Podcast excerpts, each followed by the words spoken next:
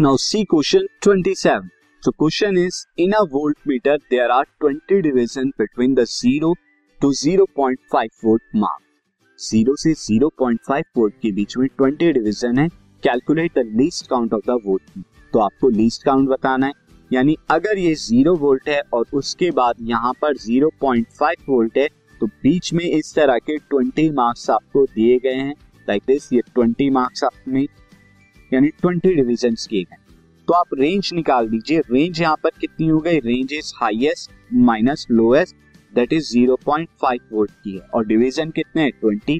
तो यहाँ पे लीस्ट काउंट जो आ जाएगी, लीस्ट काउंट निकालने के लिए आप नथिंग बट रेंज अपॉन में number of divisions. Number of divisions से आप क्या कर दीजिए, डिविजन से डिवाइड कर दीजिए. 0.5 को आप जब 20 से डिवाइड कराएंगे, इसके लिए मैं क्या करता हूँ, मैं 5 को 500 लिख लेता हूँ. कैसे? 10 की पावर -3 से मल्टीप्लाई करा के अपॉन में 20. ये कैंसिल आउट हुआ. ये कितना है? 25 × 10⁻³ तो कितना आएगा? 0.025 वोल्ट. ये लीस्ट काउंट आ गया जो आपको कैलकुलेट करना. This podcast is brought to you by hub hopper and Shiksha Abhiyan. अगर आपको ये पॉडकास्ट पसंद आया तो प्लीज़ लाइक, शेयर और सब्सक्राइब करें और वीडियो क्लासेस के लिए शिक्षा अभियान के यूट्यूब चैनल पर जाएं.